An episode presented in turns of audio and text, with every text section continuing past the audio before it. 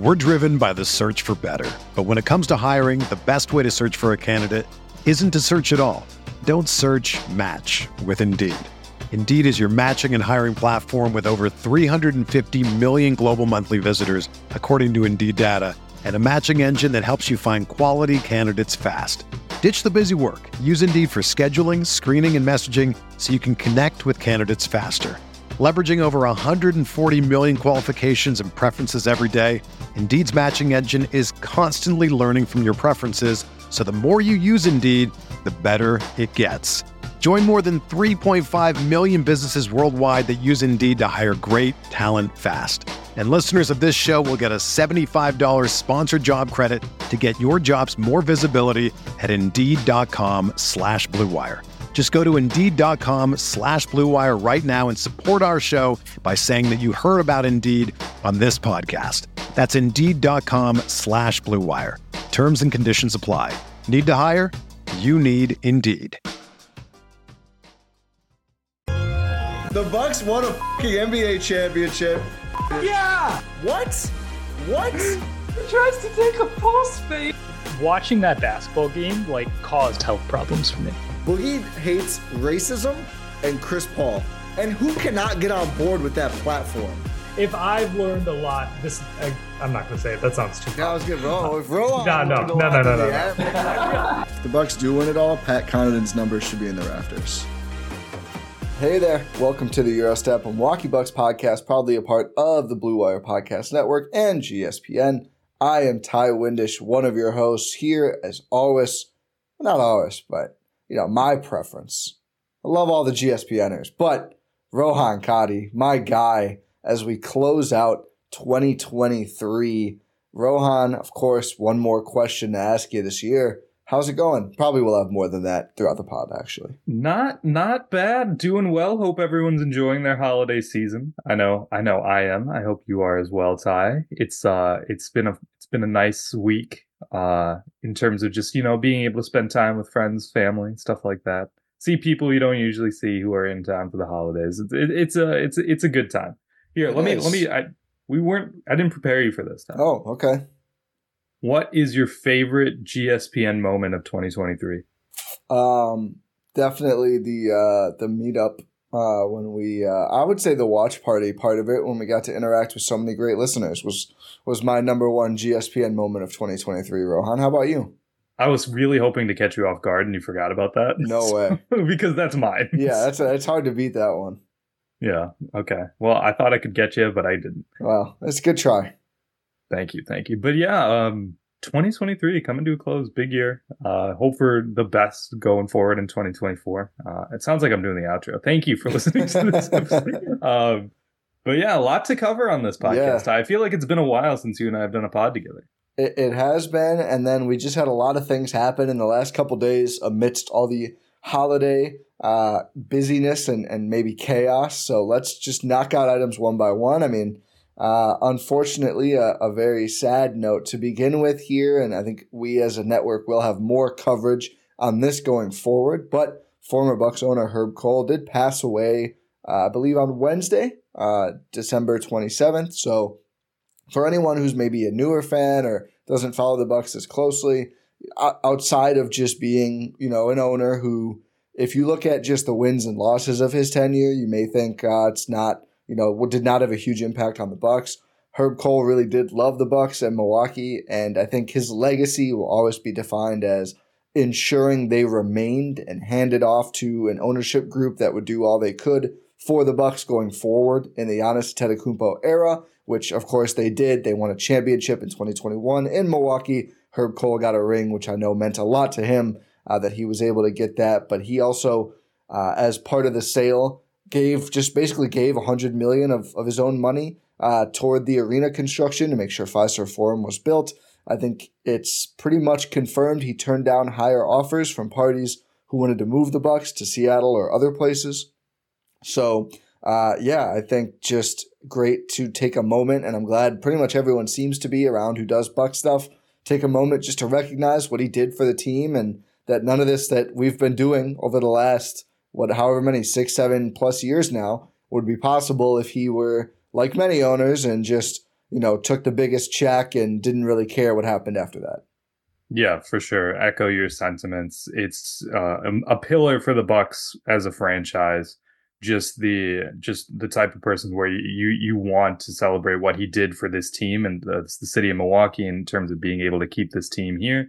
And again, if you look at the straight wins and losses, it doesn't really paint the whole picture of what Herb uh, Senator Herb Kohl has done for the Milwaukee Bucks. Uh, I think uh, the Milwaukee Bucks in their statement put out a very very uh, uh, they put out a nice statement, and my my favorite line in there was that Fiserv Forum sits on Herb Kohl way for a reason, and it's just it it'll remain that way forever. And I'm glad he got to see the Bucks win a title. They honored him with the championship ring. Uh, I believe before Fiserv was built, he did turn down a statue outside Fiserv, but who knows if that changed? In Eric Nehm's piece in the Athletic, he uh, one of the owners, I forget which one, actually like they asked him when he said he was going to give 100 million like do you want us to name it the Kohl Center? And he said no no I just want the Bucks to stay here. And he would go to games all the time and apparently his one request was hey have him win tonight when he was there. Uh, always wearing his same old Bucks hat uh, there's also this is uh, Eric Nehm of the Athletic put a put a piece together this morning uh, this is from Giannis Antetokounmpo on Herb Kohl. I'm praying for his family it's a guy that took care of me when I came in and made me feel comfortable but most importantly, he made my family feel comfortable. He helped a lot with the process of bringing my family over. He's done so many things for the city of Milwaukee, so many things for the Milwaukee Bucks organization. He's definitely going to be missed. So Very just another another great thing that Herb Kohl did is help make sure Giannis's family got over uh, to Milwaukee and to the U.S. Yes. So uh, thoughts are with his family in this time. Hundred percent. Uh, and yeah, as you mentioned, also a, a, senator. So really, someone who was just incredibly involved in his uh, in the state here of Wisconsin. Uh, another bit of news: uh, the Bucks have filled their assistant coaching vibe. It's not a name that I had heard of before, frankly, but Trevor Gleeson. From, you weren't you weren't grinding uh, NBL tapes. If, even if I had like a passing interest in the NBL, I would have known who this was because he has won five championships in the last ten years over in the NBL, which is the uh, League One or main league in, in Australia over there. Uh, he also then went from doing that to being an assistant coach on the Raptors the last couple of years, which is the Adrian Griffin connection. This is clearly someone Griffin feels more comfortable with, which sounds like a good idea after the way the the last uh, the last the assistant who left. Uh, we'll just say how that went. Uh, I don't think any title has been maintained. I would expect that Joe Prunty will continue being the I guess de facto lead assistant. I, I, yeah, it's Patrick, like a, I don't think he's the technically the associate head coach. I think he's just a lead assistant. I believe. I guess Joe Prunty is. Yes, correct. Yeah, I don't think there's there's any main title, but I don't. I also don't think Gleeson is going to come in with a higher title than anyone else on the staff. That's not what it seemed like. Let me see if we have clarity on this from from Woj. Um, but yeah, I mean, I think it's just good to have more coaches on the staff. I think Adrian Griffin mentioned when he shared the news with reporters before the uh, Bucks Nets game on Wednesday that they just were down a man and didn't have many coaches compared to a lot of staffs around the league. So I wanted to add more. Someone who's won that many championships, has experience coaching at a high level, certainly is going to be probably beneficial to the Bucks on both sides of the ball. So seems like yeah, good a good thing to add. Yeah, uh, both sides of the ball indeed. Apparently, in his time at Toronto, he was primarily focused on the offensive side of the ball, and then he had to move to the defensive side of the ball uh, under Nick Nurse. Um, take that as you will.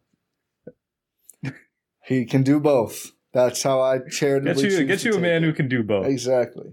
Um, Woj just said just straight up as an assistant coach. Yeah. Um, so Griffin's quote was, "We were a little bit shorthanded. One of the staffs with the least amount of coaches, so we thought it would be beneficial to bring someone on. I worked with Trevor in Toronto, just had a lot of respect for him. So they're bringing him on slowly. It sounds like he is kind of just getting the lay of the land and everything at first, but then he will be picking up scouts and everything that the other assistants do. So yeah, just another assistant coach. Nice to see the the they kind of just didn't forget about that, given you know the Bucks did have a strong coaching staff with Terry Stotts. Obviously lost him. I would say Gleeson is not as well regarded as him, but again, it is a guy who won five international championships and has NBA assistant experience. Can, can Terry Stotts say that? He doesn't have either of those things. I'd have to look it up to be 100% sure. He maybe does. I don't I'm not that familiar with his resume, but probably not. He spent a lot of time in the NBA, so yeah, probably not. But yeah, it's it's it's good to see them adding to the coaching staff. Um, it's interesting. I, I know there have been rumors uh, floating around for like a, a month now about the Bucks potentially uh, adding an assistant coach. I believe there's a there's a European Sergio coach? Scariolo. Yeah, that didn't really materialize. I guess. Guess not. Honestly, yep. I think he is more of an offensive minded coach at this point. Someone who can do both and, and has experience like on the defensive end is probably preferred. Uh, maybe Scariolo is great at that too. I'm i was like, yeah, it's it's exactly. It's like it, these coaches aren't just they don't just know offense. They don't just know defense. They know everything. They, but they're certainly specialists. Yes. one way or the other. You wouldn't you wouldn't bring in Mike D'Antoni if you're like, you know what, we just really need a guy to fix our defense. I, maybe you would because he he would just be like, just don't worry about it. That's the answer. Who cares? Is this actually broken? Yeah. It, uh, does it matter? No, I don't think it does you score more. That's all that matters, which is has been the Bucks' approach this week. So Milwaukee just wrapped up on Wednesday night a three game trip to New York. They're still on their road trip. They play the Cavs next, and I believe seven of they're in the midst of a seven of eight game run on the road. So they'll come home for one and then be back out on the road afterward. But two and one on the trip so far. Rohan and I joked before we started recording. It would have just been great if they could have just swapped the order of their Knicks games because I honestly think that the week would have been a lot more positive if the nice Knicks win was on Christmas Day when we all maybe uh, maybe internalized an ugly loss a little bit too much for the rest of the holiday. Maybe I'm just speaking from personal experience here. But they did beat the Knicks. They did beat the Nets in a very weird game that we'll talk about. And then they lost a stinker to the Knicks where, and this has been their issue, I think, against the Nets too. They just couldn't stop New York from getting to the paint. I mean, neither their their three point defense has been largely pretty good. Those teams shot very poorly from three, and the Bucks didn't give up a lot of threes.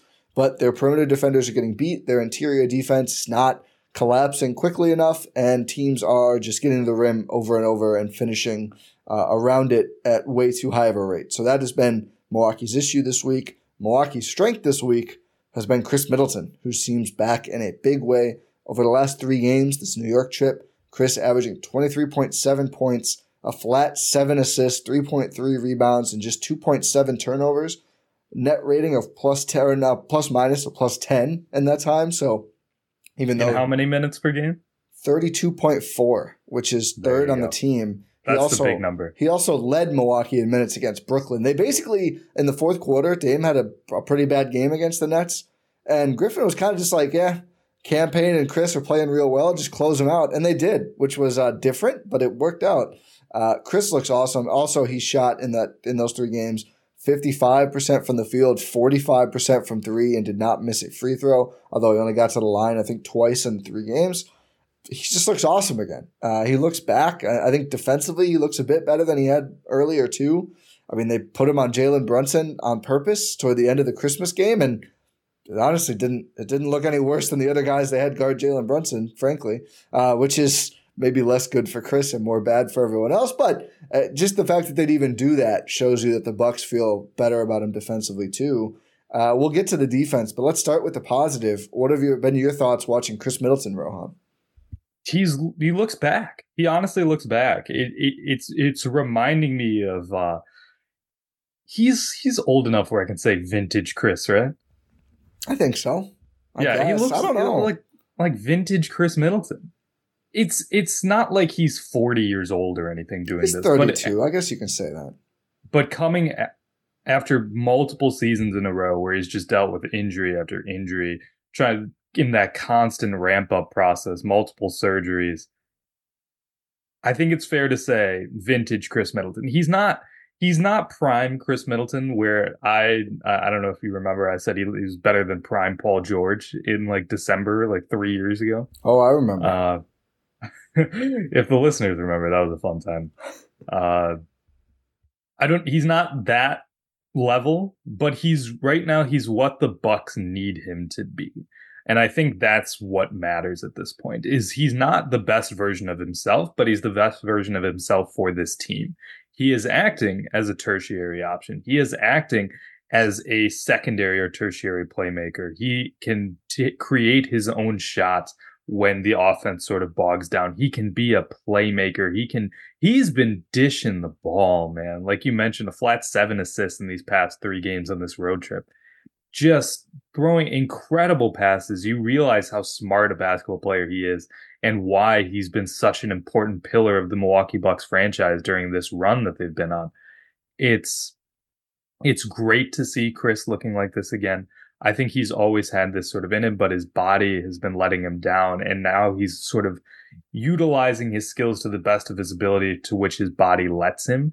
I know you and I have talked, I believe, on the last podcast about how it's just some things he does are really dumb, like how he's dribbling the ball up half court, backing guys down three quarters court. Like just give the ball to like Malik Beasley or Dame or someone and let them bring the ball up.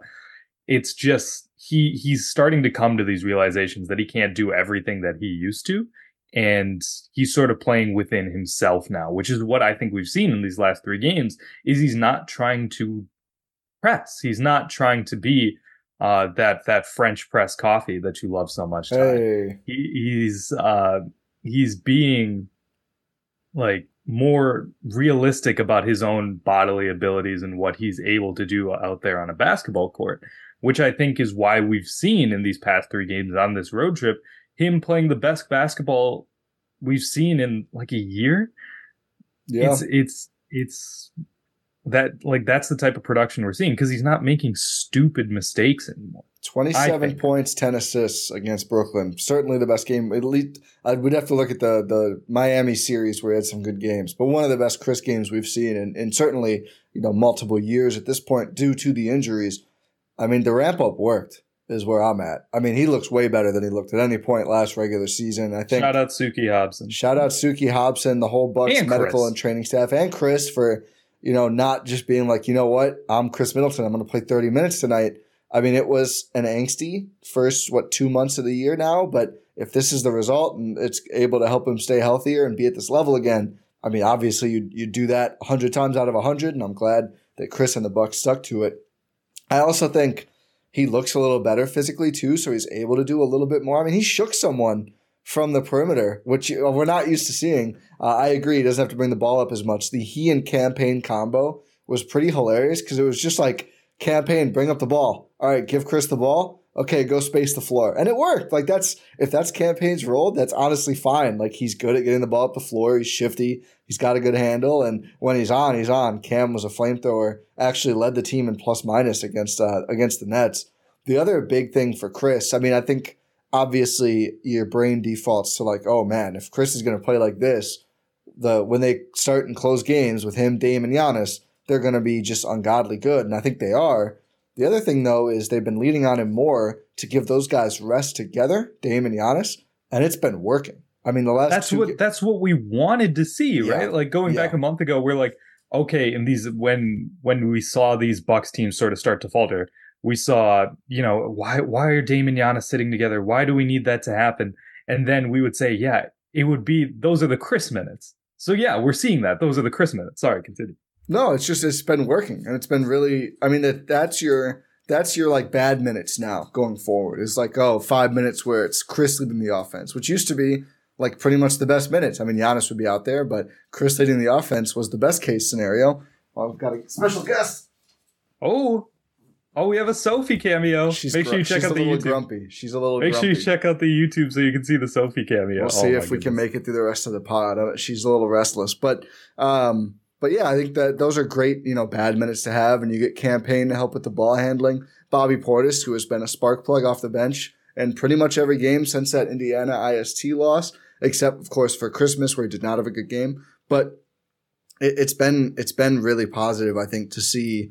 Okay, the bench just needs to be good around Khris. The bench doesn't need to carry; they just need to be fill in the gaps. And when they do that, then you look at a team where for 48 minutes, when they're mostly healthy you're just contending with a ton offensively. And Khris has done a great job making life easy for those units. I think they've relied on Bobby a little less. He's been able to pick better spots and he's looked really good because of it. Yeah, we've seen this in the past too, where even during the Bud years, it would be third option plus bench units worked really well, whether it's Eric Bledsoe, whether it's Jrue Holiday, and now Khris Middleton. Yeah. And it's just, you can see through those players I've named, they've progressively gotten better. a little bit, yeah. in terms of being an offensive weapon, going from Eric Bledsoe to Jrue Holiday and then Jrue Holiday to Khris Middleton. It's uh, you're you're really upgrading the offensive outlet as your third option. Um, it's just yeah, we we've seen these type of units thrive where it's like yeah, you want to have your two best players on the court at the same time to leverage their skills together. A lot of times, sure, you can have one of them out in the court uh, while the other rests and uh, vice versa, but then also play them together a lot because again, they're your two best players. You want them to uh to be able to leverage their skills together on the basketball court, especially when you have a pairing like Damon Giannis who have reverse gravities, Yeah. which just plays so well. But you're able to get these bench unit lineups where you just have Giannis and Dame on the bench, but you have Khris while you have Cam Payne maybe and uh, you have Bobby out there, maybe you, you have MarJon or Ajax out there as well, and you just like, yeah, Khris, this is your time to shine. Go, you're going to you're going against bench units. We still trust you. You're still a three-time All-Star. We we trust you to go out there and cook bench units, and that's what he's been doing. He's been absolutely cooking bench units, uh, especially in that uh, Nets game, which he was cooking uh, summer league uh, yeah. lineups. Really weird. I don't. So they. What happened there? So they had a lot of guys out, and they wanted to, I think, give um, Mikal Bridges a de facto game off without ruining his like streak of games played in. He's but- never missed a game in his career. Yeah, but why? I don't know why they took Cam Thomas out. So he is 23 years old. He has never gotten like a like a long run at a season before this one. He's an instant bucket, and he only played like 23 or 22 minutes. They it was they were on a back to back too, and they had a lot of guys that I think they just kind of tried to punt this game. But I don't understand why you take It's a out Cam back to back where they, too. they played against the Pistons. So is it really Yeah. a back to back? But again, like, okay, if, if I think the McHale thing makes a lot of sense. Keep him fresh. Assume you're going to lose this game with some guys actually out and some guys out for rest. And Royce O'Neale, whatever, keep him healthy probably for the trade deadline, frankly. Why Cam Thomas? And DFS was actually out. Royce O'Neale played in the game. Oh yeah, true, true, true. Um, it was very weird. Like, yeah, in that game, um, I think Mikal Bridges played the entire first quarter, and, And then, then we just didn't done. see him again. Cam Thomas played 11:55. Royce O'Neale played 10 minutes. So they, those guys played to start, and then they were just done. It just it baffling, Really baffling weird. decision. I mean, uh, Jacques Vaughn was like working OT trying to coach a bunch of like literal G leaguers. I mean, we had a guy named Jason Wilson get his career high, or Jalen Wilson get his career high, 21 Might points. as well have been Jason Wilson. I'm kidding. Yeah. way. it's Jalen Wilson. Uh, Um, seven offensive rebounds, two assists. He got he had a pretty good game, but he can't shoot, so it's going to be tough for him. Anyway, but Armoni Brooks, I forgot about him. Right, he's the guy that uh, Jordan Moore crossed over. Remember on the Rockets? oh yeah, he is. He did not have a very good game. Yeah. one for Uh, five from two point range for Armoni Brooks. just tough, just tough. But yeah, what a weird game from the Brooklyn Nets. But uh, what were we even talking about? Oh yeah, Khris. Khris, Khris is looking.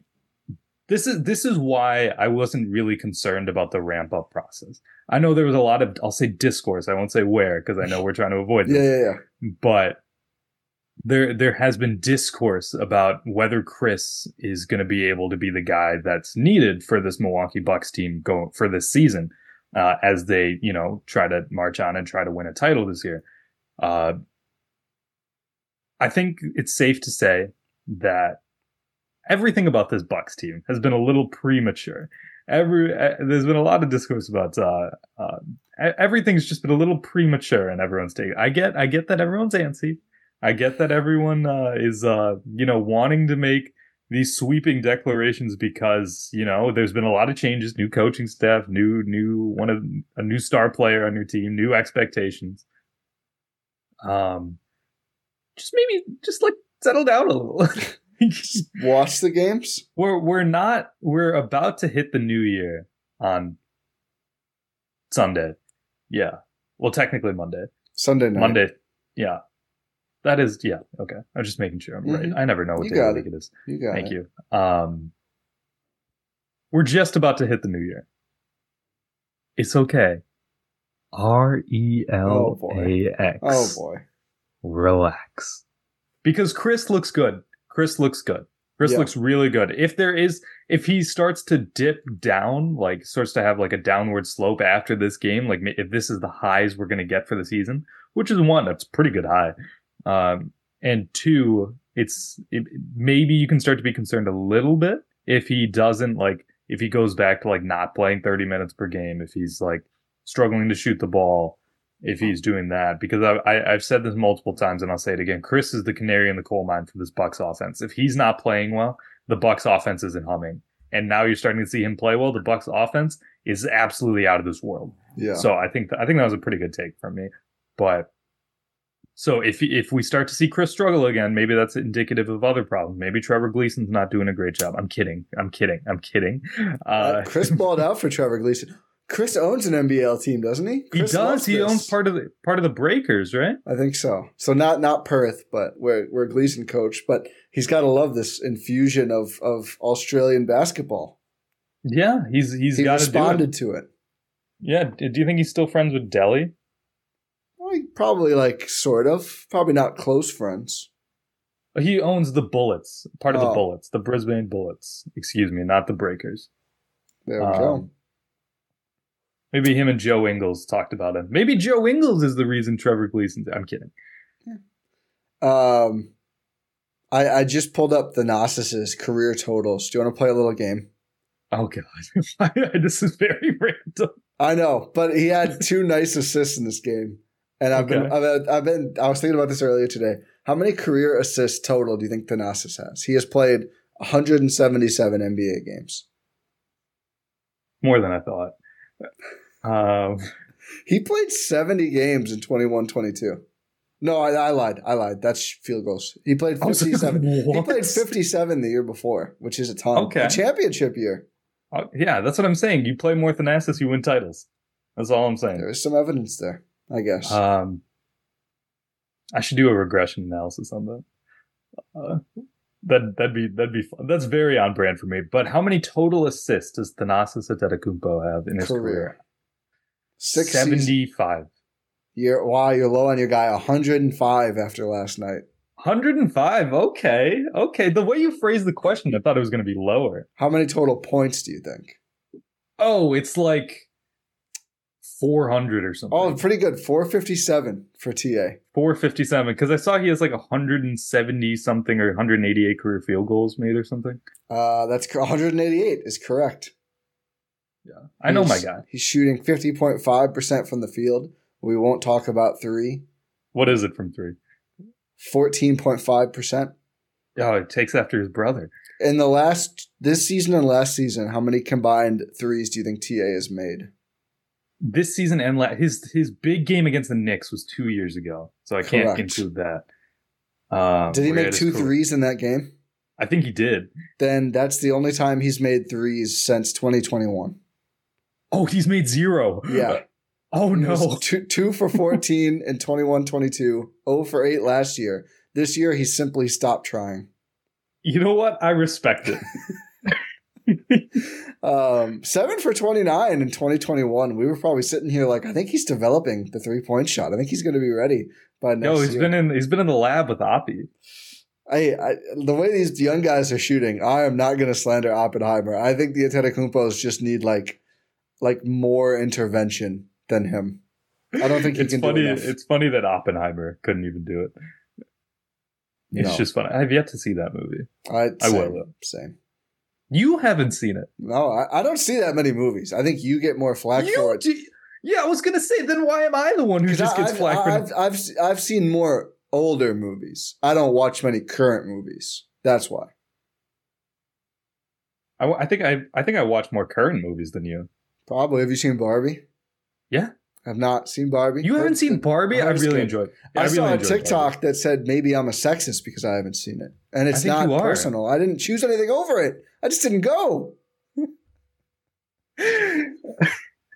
just So you just go. you always want to be canceled, don't you? I I just I do feel like it's par for the course. What's Anyway. hard for the course? What? what? No, define what you say when it's part. I'm the just I'm a white guy who records a lot of podcasts, and I just feel like it's like statistically say- going to happen at some point.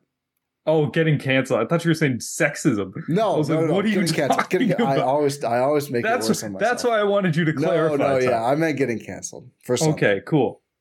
It's probably Good. I probably have been for basketball takes more than anything else at this point. Oh, remember when Raptors fans were like circulating our clips? We're not allowed in Canada, I don't think. Yeah.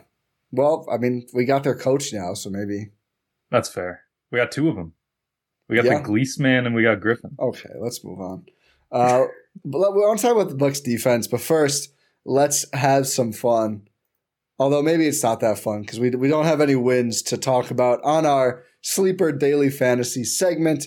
If you've been watching the pod for the last several months, you know we have been playing sleeper and having a great time. If you're already using the sleeper app to play fantasy sports, hit that money sign in the middle, sign up for daily fantasy. Use code Gyrostep to get up to a $100 match on your first deposit on us. Enjoy that. I know a lot of people, uh, our followers and people in our Discord have been playing and having some fun as well. So would love for you to join us on Sleeper. It is legal in many, many states. Wisconsin is one of them, crucially. Uh, daily fantasy sports. So I believe Rohan, this is from, is this Christmas? This is from Christmas Day. I know I've talked about this a lot when we're doing these segments, but I love I love the first quarter picks. Yeah, you It's do. it's it I, I enjoy it a lot because it's you, you, if you make like full game ones, it's like oh I'm gonna be watching the game really closely, trying to see if this specific thing happens.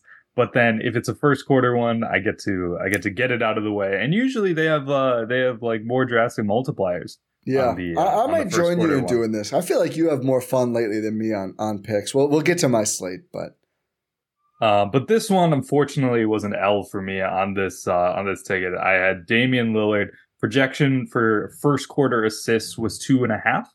Uh, I said he was going to get more than that. He did. He got three. The reason I picked that, Damian Lillard plays all 12 minutes of the first That's a- quarter. that's That's, his cheat code. rotation. that's a cheat code. And yeah, he usually gets lower projections for assist numbers, and he's been he's been dishing in the first quarter. Um, so he got that he got that more than two and a half assists in that first quarter. That's a win.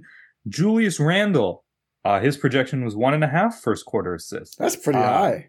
Yeah, which is why I immediately did not think he was going to get that.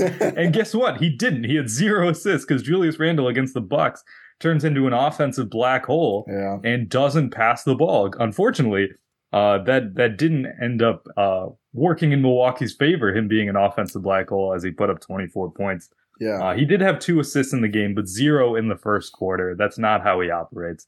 So that one was another successful pick for me.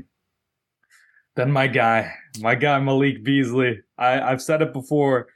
His projection is usually two and a half points. I in the love first that. Quarter. I love that first quarter sprinkle of him and Dame. It's so tempting to just do it every game.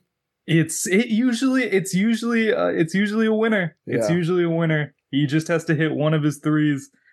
He missed his uh he missed his only three point attempt in the game, which I don't believe actually occurred in the first quarter. I don't even think he shot. Yeah, it was a it was a bad game for Bees, who thankfully bounced back against the Nets with quite a nice game. but that one did not uh that one did not come to fruition. He had zero points. Yeah. Um, so unfortunately it was not a it was not a winning ticket for me. I also lost based on one. I really so this is for the Nets game on Wednesday. I figured Giannis being questionable or probable like a couple times in a row, maybe he would play less of a role, which was kind of correct. Although he, I think he did end up having like twenty seven or thirty one points, so not really. Figured Dame would maybe do a little more. He ended up only having twelve points. Kind of took a back seat with the way Khris was playing. So I went with less than his projection of I think 24 and a half, and he wasn't even close. Cam Thomas rebounds. It, the uh, the projection was set at three and a half. He averages two point nine per game, and all he really wants to do is shoot. And the fact that he only played eleven minutes really made it an easy one. So I am pretty salty. I didn't get a win on this overall play, given basically had a free uh, a free pick there. Khris Middleton's points, rebounds, and assists. I think he had that in like the first quarter. It was like one away. I mean, it was 24, is it 25 and a half? He ends up with Mm. 40 PRA. And then Bobby Portis, 12, 12 and a half point projection. Just figured probably over. He'd probably do a bit, especially against a smaller, more athletic team. Ended up with 14. So, unfortunately, He wasn't doing it on the defensive end, so he had to do it on the offense. That is correct. He did have a very good game offensively, though. I will say that. There are some people who thought he should have had an upstock for that game, Rohan. But I thought he should have had a downstock. yeah, well, we can talk about it. Um, but a couple of losing plays for us on Sleeper. But see, we're still laughing. We're still having a good time. So download Sleeper, use our code Gyrostep, get that match, and join us in playing. G Y R O S T E P There is it the code. is. All one word. All one word. We're driven by the search for better. But when it comes to hiring, the best way to search for a candidate isn't to search at all. Don't search match with Indeed. Indeed is your matching and hiring platform with over 350 million global monthly visitors, according to Indeed data, and a matching engine that helps you find quality candidates fast. Ditch the busy work. Use Indeed for scheduling, screening, and messaging so you can connect with candidates faster. Leveraging over 140 million qualifications and preferences every day, Indeed's matching engine is constantly learning from your preferences, so the more you use Indeed, the better it gets. Join more than 3.5 million businesses worldwide that use Indeed to hire great talent fast. And listeners of this show will get a $75 sponsored job credit to get your jobs more visibility at Indeed.com slash Blue Wire. Just go to Indeed.com slash Blue Wire right now and support our show by saying that you heard about Indeed on this podcast. That's Indeed.com slash Blue Wire. Terms and conditions apply. Need to hire? You need Indeed. Let's talk about just defense in general. I think that's the other the other half of the episode title here. You know, you know what the Bucks should do, Ti. What's you know that? what the Bucks should do, Ti. They What's- should deter shots at the rim. They should actually try and do that. You know, that might be that might be a good uh, solution to some of their problems because, like you mentioned up top, they've been doing a pretty good job of playing perimeter defense, closing out on shooters, getting to guys. That's what happens when you play a lot of fast players. So you can run guys off the three point line, but that you you can do that only based on the ability to contain uh, the the offensive players attacking closeouts, which the Bucks have not been able to do. They have not been able to do that. Brook Lopez got a double down stock against the Nets because he could not, he absolutely could not do it. He could not deter shots at the rim. Bobby Portis was worse somehow. He was like a given. It was a young, athletic, I almost said Knicks, Nets team. And it was just a lot of guys blowing past Bobby. Uh, and it was a, a poor matchup for him, a poor matchup for Brook, who again is not going to be dealing with these quick, shifty players that well. But I feel like that's exposed a hole in the Bucks roster construction is the the lack of a true quick-footed defensive big man. And I know outside that's a lot to Giannis. Outside that's yeah, Giannis. yes, outside of Giannis. Yes, obviously because Giannis is an alien who can do everything. yeah. Uh except shoot. Thanks Josh. I'm kidding. Uh uh what was I saying? Yeah. It's I know that's a lot to ask for, especially considering the offensive juggernaut that this Milwaukee Bucks team has shown they can be and are. They just have been an offensive juggernaut for the past month. Uh that's just who they are. That's what happens when you have Damian Lillard and Giannis Antetokounmpo and Khris Middleton at this points in their careers. They are going to be an offensive juggernaut of a team, and they've shown as much. Credit to everyone involved. Credit to them. Credit to the coaching staff. Credit to everyone. Jon Horst, the entire organization. Thanks, thanks Herb Kohl. Like R.I.P. But like it's it's just they're they're an offensive juggernaut. Defensively, they have some problems. They do have some problems. And I think these last couple games uh, against both the Knicks and the Nets have exposed that they just cannot deal with any sort of athleticism in the restricted area. They can't. They Yeah. really can't. And I don't know what the solution to that problem is because Brook uh, having to come up on guys in sort of a mid range area, that's what killed them. That Jalen Brunson really killed them in that area. And that Christmas Day loss against the Knicks uh, he would get past everyone, including guys like Andre Jackson Jr. If everyone was pining for Ajax minutes, I'm not here to be an anti-Ajax guy, but he was getting past everyone. He was getting Yeah. past everyone on the Bucks team, uh, even their uh, best touted perimeter defenders. He was getting past, and it was just uh, he was he was killing Brook in that little uh, in, in the drop scheme that everyone knows uh, is a little susceptible to. That Brook Lopez is not the best at containing mid-range jumpers. Jalen Brunson fed off that, and it was a Christmas Day loss. I actually I think Brook chases blocks too much. The way they play defense has been one of my takeaways this week. It wasn't a good week for Brook. Um, like there's a lot of the time, like there was a play against the Nets where I think Khris was contesting. I I don't I, I would say I forget the player. I probably never knew the player who was taking the shot. I mean, again, all G leaguers I'm just not familiar with, uh, even from covering the G League. But he's kind of contesting a guy who's like shooting like kind of a, it's like a falling out of bounds runner basically. And Brook is like leaping over Khris to try and block this shot. And it goes out. And then whoever the Nets big was, again, really don't know, maybe uh, Clowney, uh, gets the rebound and just dunks it. And it's like, don't why like that's you're not going to be able to block that. If you get it, it might be a goaltend. And the offensive rebounding has been in a lot of these games as big of an issue as the initial shot. You know, so I think that's been like Brook for all that you know we've talked about in other circumstances, trusting players, including Brook himself when they're against a star big to just guard one on one. I actually think Brook needs to do that a little bit more in some of these cases where he will like chase to try and double contest a shot that's already going up, and then he's caught in between, so he's not really affecting that shot. And now if it does miss, the big is able to get the rebound. So I think maybe a little you more. Know, patience. you know who did that a lot, and it, it really reminded me of who Greg Monroe. Oh yeah. Yeah, Greg Monroe was such a guy that did that, and I think I think Brook. It's it's it's really the reason we're we're having problems with this is we've seen him play well in this sort of scheme. Like we, he's been the runner up for defensive player of the year the last two years. Yeah, it's it's because he's been playing a very similar role. Like we mentioned, November third, right, is when they switched yep. back to drop defense, and he's been just uh, with Brook. Uh, and he's been playing a very similar role that he has been uh, for ever since he's been a Milwaukee Buck. Uh, but this season, I don't know what's happened. Like, is it because he's leading the league in blocks per game? Is is, yeah. is that is he trying to just get get up on the stats so he can like actually focus on playing defense? He's always telling the, the official too, like, "Hey, I blocked it." It's like, okay, Brook. I, I don't even think the official records that. No, he's like he motions to the scorers table. Does he? Sometimes it looks like he's going just toward the official, not even toward the I, score. Oh, I Maybe think he just does out it. of bounds. Yeah, I don't, I don't know. Um, maybe well, it's probably because the perimeter is so leaky that I think it's probably thrown off his sense of how to how to help and drop a little bit compared to what he's used to. But it, it has not been as effective as we would like to see. Certainly not this past we've week. We've seen so many, especially in the past week. We've seen so many just dump off passes for dunks. Yeah. Uh, in the Christmas Day game against the Knicks, I swear it was like three out of like seven possessions in the third quarter.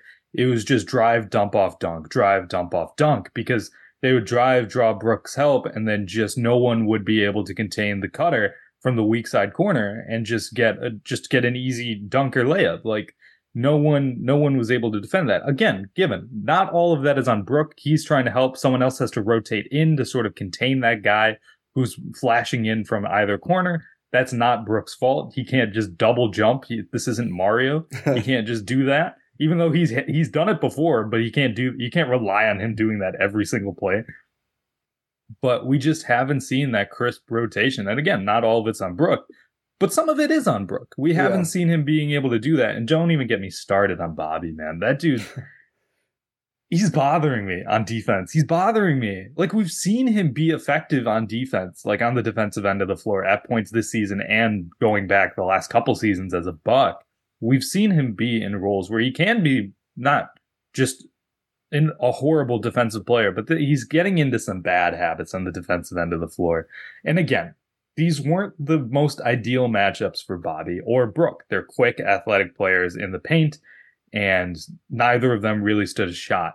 But either they have to start learning to, you know, adapt to this sort of these sort of players, or the Bucks need to make a roster move because yeah, well, it's a little, it's it's a little, it's very concerning. We don't want to put too much on him. I think getting Crowder back will be a big deal, assuming he's able to come back and be anything close to the player he was in the first couple of weeks of the season before he had the the core muscle issue. Uh, but yeah, I do think. I mean, you're watching Dennis Smith Jr. get to the basket a bunch and play hard defense, draw a charge on Giannis, and I think that first quarter uh, of action, and it was like, man, how much can, can we can we leave a second round pick and bring him with us? He's making vet minimum this year. Like someone like that, just a smaller, more athletic player for guards. And I think the obvious counter is like, well, we want MarJon and Ajax to be that. I mean, MarJon got befuddled on defense multiple times in this game too. And we're not talking about against a star player. We're talking about like Dennis Smith Jr. is postering Brook after beating MarJon like he wasn't there, or Ajax, or whoever else was guarding him. So I think it's you know the bigs have to be better. I don't think there's going to be you know a roster move to bolster the big rotation. I think it's probably their strongest position group overall. I think they just need to get more out of their perimeter defenders. They need guys to fight harder. They need Crowder to get healthy, and they probably could use a roster move on top of that. And I do think like, you know, for all the the Griffin stuff early, it does seem to have quieted down. I mean, you watch these games, like he's throwing in a zone just because like nothing else is working. Like literally, like He, doesn't he's matter doing the best put out there. he can for the personnel. Yeah. I mean, they're they're just getting beat, and there's not a defense that solves magically when pretty much all your perimeter defenders, if not all of them, just get beat one on one. Like not even screen. We're not even talking screen navigation. Dennis Smith Jr. and Trendon Watford are sizing guys up on the perimeter and just scoring in the paint. Like that's that's there's no scheme for that. Like that's just your level of compete and your level of defensive acumen. So. Um, God, I hope that happens for the Pistons versus the Celtics. Uh, it's it's it's there history.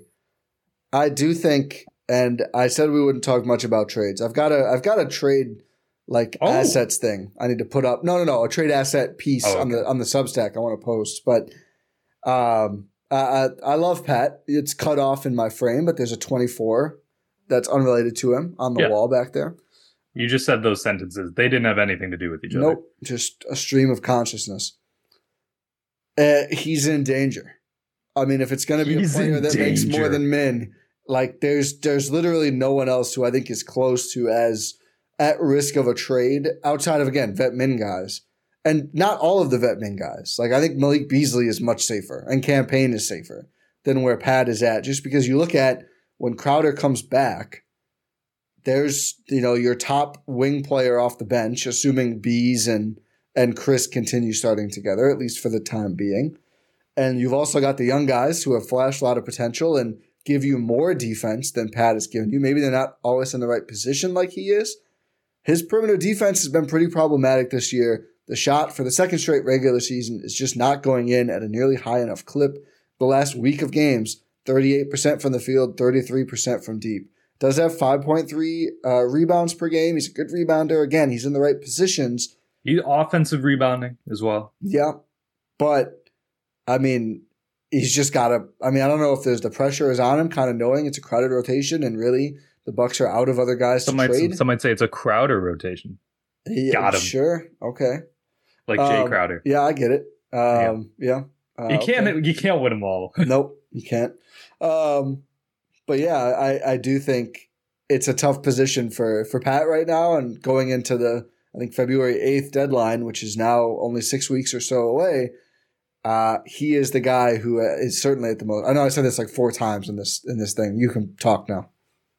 He, I I agree. He's he's the guy most in danger because even though I've just talked a lot about Bobby Portis, he still provides a lot uh, in terms of the offensive end of the court. Just quickly, he- th- these three games 58% from the field, 45% from deep, 100 from free throw, averaging 16 points and 8.7 rebounds per game for Bobby. So his offense has been cranked up for most of the time, even though the defense may have been lacking. Yes. Is sometimes is he trying to do a little too much on the offensive end? Maybe. Maybe. Is he going against a double team when Dame's wide open in the opposite quarter? Maybe. Sometimes. Hey, if we want to talk about bigs not passing, Bobby's I- not the I- one I have issue with. Exactly. No, Brook- exactly. If you- you're allowed to pass on the perimeter, and I've said before, it's good that he he doesn't gum up the offense by not shooting open shots. You don't have to shoot every single time. I mean, Malik Beasley's just wide open, one skip pass away. Nope, I'm just going to crank One of the best up. shooters in the league this season, Malik Beasley. 55% the last three games from three. Just outstanding, outstanding offensive player. But yeah, it's the big men. The big men have uh, been disappointing to me. Not Giannis, obviously, Yeah, but the big men have been disappointing to me in these in this road trip. I think that's I've been okay with Bobby. that's I, fair. I I, can't think take I can't take special issue with him getting beat when everyone's getting beat. that's fair. That doesn't absolve him of any blame, though. No, but it's just like he's one of I yes, seven, He- eight I- guys. so I'm not gonna. If For sure. at least at least he's giving them a lot on the offensive end. Yes, yes, for sure. But Pat, Pat Connaughton, Patrick Connaughton, the landlord himself. Yeah, you you gotta start you gotta start doing some stuff man otherwise uh they're gonna turn on you real quick it's gonna be real tough for three leaf to continue doing milwaukee stuff if you don't play for the bucks well, I mean, So- uh, they're not gonna kick him out of the city. I don't think, but um, i know but i'm just i'm trying to i'm trying to motivate him I just want. Where, where are you at right now? If Portland called and said, "Give us our second back and Pat, and we give you Thybulle," would you do it? No, Really? no, I'm so out on Thybulle. You're just anti Thybulle? I'm out, and that pick is valuable. That is. It's a valuable pick. That's going to be third. It's going to be at least not 35. Like it could be within 35. Yeah, I mean, I'm moved by that less. Just, I mean, what did the Bucks give up for 36 last year? Like one future second I guess. and But they- cash. I who think did who did they trade that with? Orlando. It was Orlando, who had a bunch of second round picks. I But think. yeah, but that's, I think there's going to be a lot of teams who have a bunch going. That's I fair. mean, O- That's- that's a OKC fair has point. 40 picks in every draft. That's fair. That's a fair point. But I- I'm not saying I agree. It's going to be a good second round pick, but like if they really love someone there, they can probably go get another one. And we're at a point now where if they don't trade any of them, like MarJon, Ajax, Chris Livingston are going to be on the roster next year. You're not you're, you're not going to add three more rookie scale guys every year. You'd end up with two. our, our guy Hugo Besson. Yeah, we looked up his stats before the pod. Let's. I don't think he's going to be on a roster spot next year. I know we forgot about him, so Yeah. I just want to remind the listeners that he does exist. Uh, Probably will not Adri- exist on the Bucks anytime soon. Adriatic League. Yeah. plays. I mean, no, he's he's doing the long game. He's recruiting Jokic. He's a little late. Yeah, I guess. Jokic has been gone there from there for about ten years. No, so- no, no, no. So he's he's getting he's he's getting uh, like uh, acclimated to the Serbian culture. So when Jokic goes back, as soon as the season ends, he'll have his plane ready to go back. Um, Yeah. he'll be like, yeah, yeah, I know what you. I'll I'll stay in Serbia a little bit longer. Sleeper. I just just watch that. Watch that going forward. Watch that. Watch that. It's something to look out for. Um, hot tip. All I'm saying is, if it happens, I'm taking credit for it. yeah, sure. I I can sleep at night knowing if the Bucks get Nikola Jokic, it's a big W for you. It's also a big W for all of us, but mostly Rohan. And a big W for Hugo Besson. They gotta hang John Horace Collard's shirt up in the rafters if they get if they get uh, Nikola Jokic after getting Dame. That that would be uh that would I mean, come on, dude. and then and Yeah. then still that offseason the ringer will be like, Bucks have the 14th best front office in the league. We still remember that they had to give Pat a player option because they messed up his first deal or whatever the case may be. Yeah, they didn't give him enough. Uh, it, the money They, they, they tried to give him too many years or something. Yeah.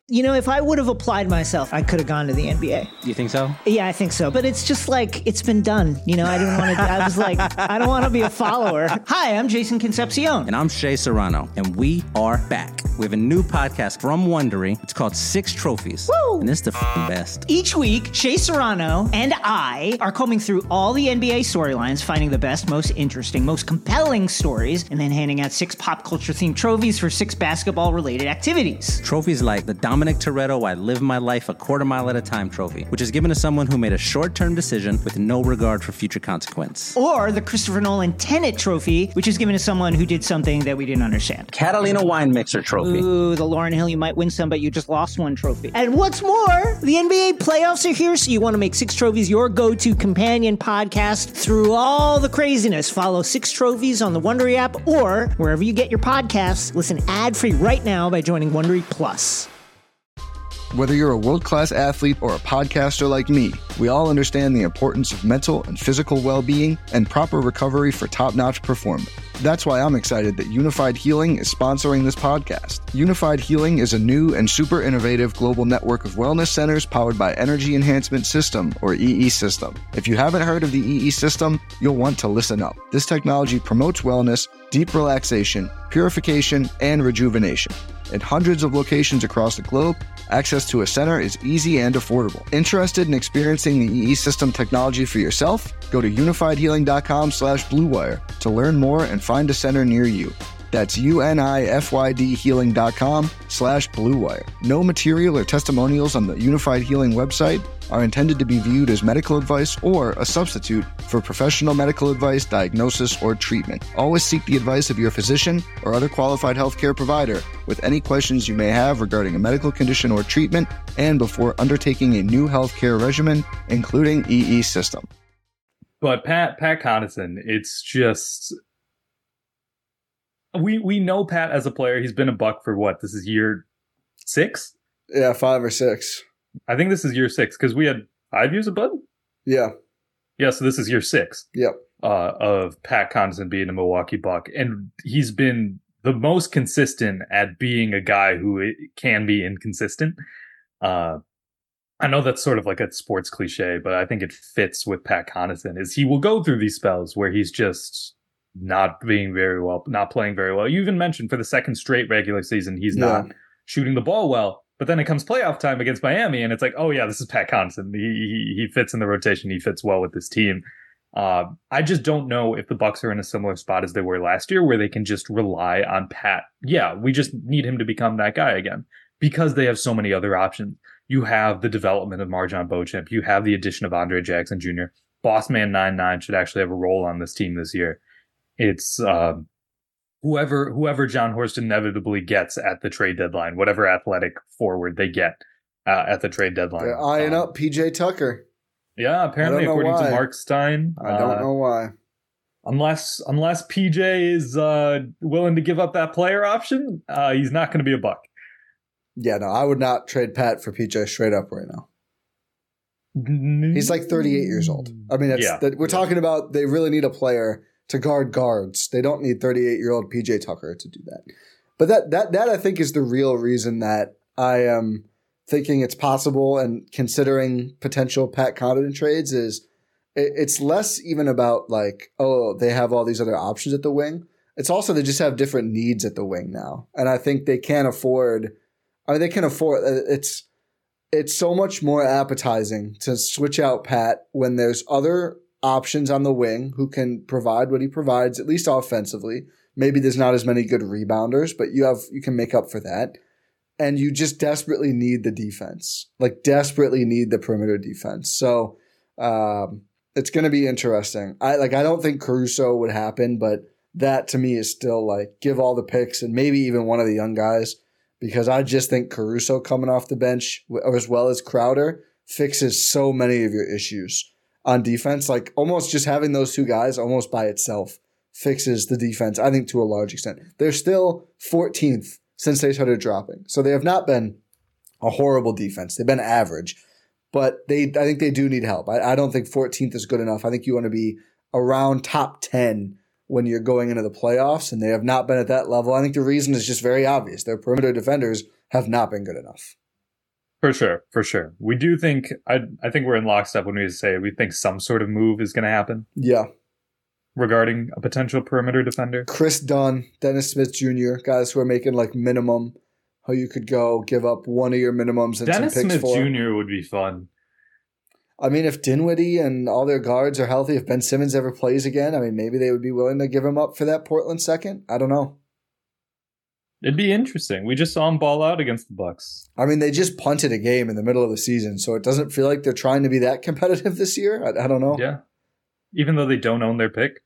Yeah, weird, weird, weird. I don't know what's going on. They have a Paris game, so their fans were like, "Oh, we have to get." Their fan was like, "Oh, we have to get ready for the Paris game." It's like, oh, it's it's it's not like they're going to make you fly. Not, you're not doing a back to back to back. It's 23 year old Cam Thomas. Yeah, I for sure. Um, it's uh I love I love uh, Vinicius Jr. just going around the league. Yeah. Uh, what he did, he, he hit the funniest route possible. He Oklahoma did like City, OKC, Sacramento, and then LA, and then Brooklyn. Someone had to tell like, you me know, who he was. You know, he's a true NBA junkie. Yes. If you're doing that. Yes. Like I love that. I love that. I honestly if, love if it. If OKC is on the menu at all, you already earned a lot of respect. Exactly. Like exactly. that that alone tells me, okay, you know ball. If you're going, I gotta go see the Thunder play at home. That's real. I gotta I gotta go see Chet. Vinny Jr. Obviously. Yeah. But yeah, that's fun. It's a fun subplot. It is. Oh, the the Bucks tweeting out after the game because Giannis immediately was like, "You get my shoes, you get my jersey. Yeah. F them kids. You yeah. you get them." Because usually gives them to kids. yeah, not not today. No, no. When it was a global superstar in so the building. I, I didn't recognize who it was. And I thought someone said it was Vin Jr., like Vin Baker's son. Oh, I thought you were going to say Vin Diesel. No, and I was like, wow, I didn't think it'd be such a big deal for the broadcast that Vin Baker's son, for, for like the whole team. Like you figure they'd be around him a lot. So his son, I think, had, I don't think his, or maybe I'm thinking of Darvin Ham. I don't, no, I'm thinking of Darvin Ham's son. But I was just like, I didn't think it would be that big of a deal for Vin Baker's son to be around. And then someone explained to me that this was not that. And I was like, oh, that's cool. Yeah. Uh, fun times there. But yeah. uh, what else? What else do we have to talk about? Um, just the young guys in general. I think MarJon yeah, I think we, good week. We, we saw a good offensive output from MarJon. He, like you mentioned earlier, he got a little little lost on on the defensive end at times. Um, but he's still trying his best. Uh, he's showing that bounce off. He, I, I love how we haven't talked about MarJon in a little bit, but he, he he's showing off his athleticism in game now, which is nice. Uh, he's had a few nice po- like poster dunks, and uh, he he he reads the comments. He reads the comments because he's out there trying to see I can jump off one foot too or something like that. And it's like, yeah, good, good for you, man. I'm I'm happy. Like that sounded sarcastic, but I'm. It's not like you you do you, man. Like it, it's good to see him sort of um, get get back in the rotation, sort of solidify that rotation spot. It'll be interesting to see what happens when Jae Crowder, Bossman 99 himself, comes back. But it's it must be a tough sort of situation for MarJon where you're the second year guy, but then you see this rookie come in and Andre Jackson Jr. and get a lot of starts, get a lot of playing time. Uh, so it's just been uh, it's been good to see MarJon sort of persevere, even not hitting that sort of second year wall, that sophomore slump. Yeah, it's been fun to watch him continue to shoot the ball well. I think he was two for three from deep against Brooklyn. He's up to 45.5% this year, 50% from the field.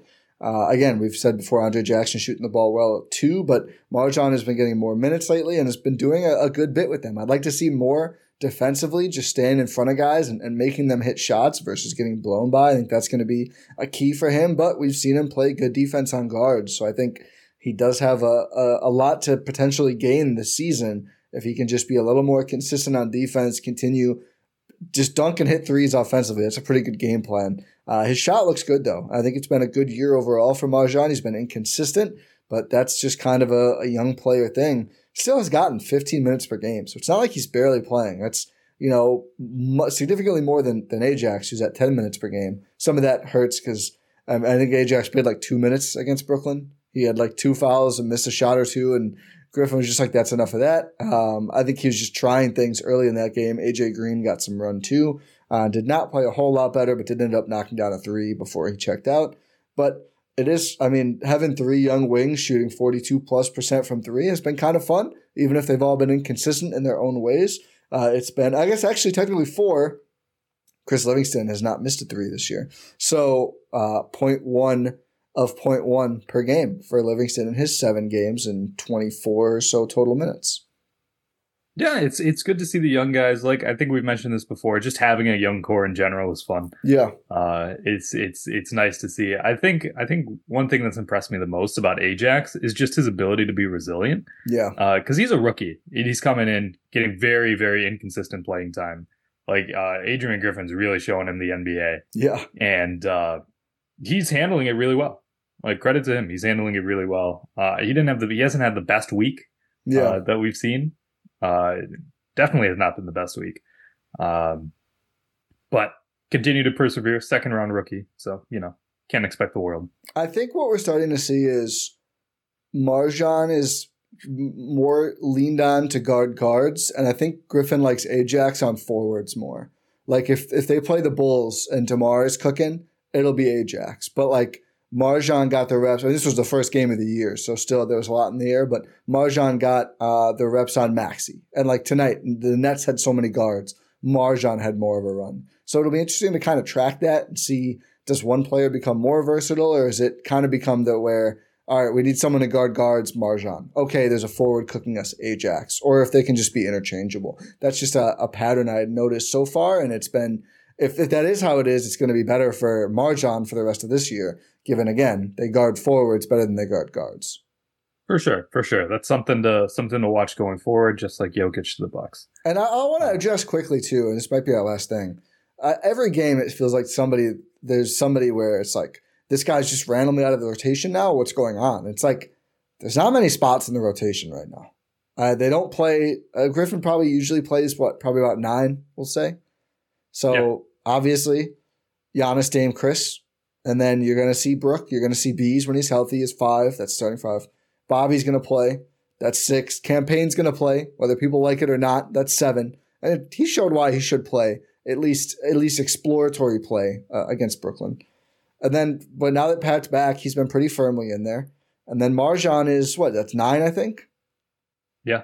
And that's before you get Jae Crowder back. And then it's really it's going to be like probably one young guy most nights uh, when they're fully healthy. I think that's fine. These guys, they're young guys. They're inconsistent. Like I, I know there was a good stat dive. I think Frank Madden shared on Twitter of like as exciting as Ajax has been. You look at different segments of the season, net rating wise, they still mostly gotten crushed when he plays. Like it's not all on him, but it's not like they've just been amazing in his minutes for any sustained period he's still a young guy, and it's okay if he doesn't play every night. It's not he's the 36th overall pick. It's not like you know he's going to demand a trade or something because in year one he's not playing 20 minutes a night on a great team. So I think that's just that's just normal. It's just going to be a thing going forward, and it's kind of reminiscent to early Bud, except they're quote unquote young guys. Where Pat Connaughton and Donte DiVincenzo at that point, which may be less young, but it's it's the same idea, and I don't think there's anything wrong with that. No, it's it's quite normal for contending teams, which is what the Bucks are. They're a contending team. Just the Bucks, like you mentioned, haven't had to haven't had the privilege of dealing with you got multiple promising young guys. The like herd. what a yeah. What a like what a crazy concept for the Bucks. Yeah. It's been fun. But yeah, it is it's gonna be frustrating sometimes and then we're not gonna get to see them all all the time. But maybe you'll see him in Oshkosh. I don't think we've seen Andre go at all this season. Chris Livingston's no. played there. Uh, I think six to eight games so far. It's been okay. The shot hasn't fallen yet, which I think is really what is going to be really important for him. But I saw he's averaging like 12 and 8 in 20 minutes. So continuing to rebound and, and put up some points, which is good to see. Yeah, for sure. We're getting some action from the two ways as well. Ty Ty's been balling, I think. Yeah. So uh, Lindell's actually had a very good year. Yeah. Current's all time leading scorer. Kind of, I think. I think there's a little bit of like, hey, let's not forget I exist from Lindell with uh, you know all of the excitement, especially from us um, about Ty Ty. I want to pull it up quick just because I know when I checked earlier, his numbers kind of wowed me because he's really got the three point shot down right at the moment. So this will be our last thing. A little bit of Wisconsin herd check in. They are home a ton in January. If you've ever wanted okay. to catch a herd game, uh, which they, I will. They there we go. They play at home a lot, but this season, Lindell Wigginton is scoring 19.8 points a game plus 4.9 rebounds to just 2.8 turnovers. So a more than two to one ratio there. Shooting 49% from the field, 42% from three, 77% from free throw, plus 3.3 rebounds, 1.2 assists, and half a block. So we're talking nearly two stocks, a better than two to one, or no, that's not better than two to one, but a, a strong assist turnover ratio, wall shooting almost 50, 42, and almost 80 from the field.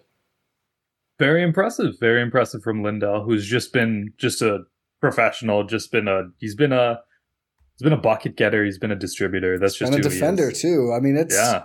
I, I wouldn't I mean if if they do have any injuries to guards, I would like to see Lindell get a couple games at the NBA level just to see. Just to have some more data on him, but he is playing quite well in the G League. I don't, think people should forget about him.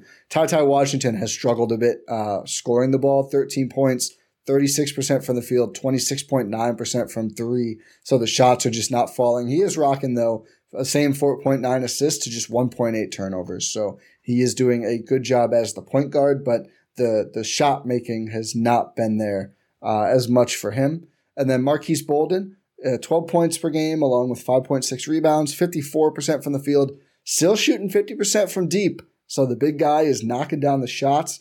Uh, has 1.4 blocks per game as well, 1.3 assists, 1.7 turnovers. And then actually the fourth leading scorer down there is Chris Livingston in his five games. In just 24.6 minutes, he's scoring 12 points per game, shooting 55% from the field, 33% from deep, uh, just 50% on free throws, but it's a pretty small sample. Uh, that is, oh, sorry, that's 6.4 rebounds, not eight. Uh, 1.4 assists to 1.6 turnovers. So the young fella getting some run in down there. For sure, for sure. Love to see it. Love to see it. Uh, make yeah, like you said, January. It's a nice month for the uh, Wisconsin Herds schedule at home. Make sure you check a game, and I will definitely be up there for a game in January. Now the ticket sales uh, are going through the roof. Now that people heard Rohan's going, I won't say which game, so they have to buy tickets for every game. Get season uh, tickets, folks. Exactly, exactly. Uh, but yeah, no, if you're in the area, make sure you check out the herd. Go, herd go up. harass Ty. I'm kidding. Please herd don't up. do that. Uh, But yeah, herd up, uh, and we'll wrap this up. Say thank you for listening to this episode of the Gyro Step here on Blue Wire and GSPN. Make sure you're subscribed wherever you're listening to this podcast. Sophie is telling everyone to leave a five star rating and review on their podcast platform of choice. Uh, check out gspn.info for all of our links, pod random, and we will talk to you next time.